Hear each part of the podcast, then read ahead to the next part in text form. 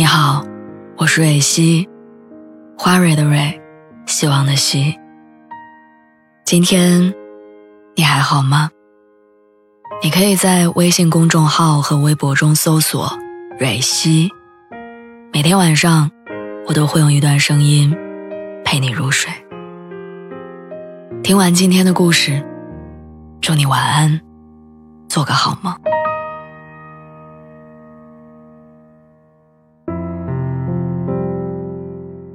前几天我和闺蜜约饭的时候遇到了一个女孩，她拖着一个很大的行李箱给男朋友打电话，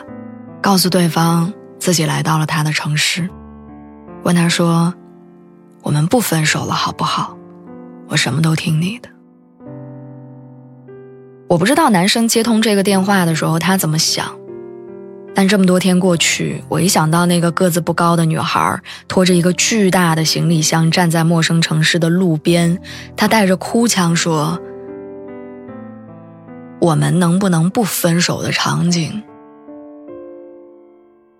我想起来就觉得很心疼。大概每个人都有过这样的一段经历，我们都曾经为了挽回一个人，任由自己低到尘埃里。我们天真的以为只要自己付出的足够多，就会换来对方的回心转意。但现实里，和好如初总是少见。我们总是要在撞破了南墙之后才会明白，装睡的人你是叫不醒的，要走的人是留不住的。爱情一旦走到了末路，除了接受跟放下，我们没有第二个选择。因为在明知不会有结果的感情里，你越是坚持，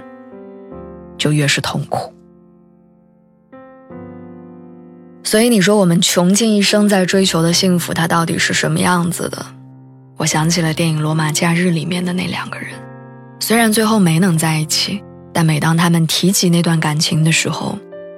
并没有太多的悲观。相反，两个人都对那段奇妙的相遇充满感激跟怀念，因为他们明白，对于漫长的人生而言，爱是锦上添花。很多关系到了最后，都只是相识一场，而唯一能陪伴你从头到尾尝遍酸甜苦辣的，只有你自己，再无他人。所以永远不要为了一段爱情弄丢你自己。我们穷尽一生在追求的幸福，不是留不住的某个人，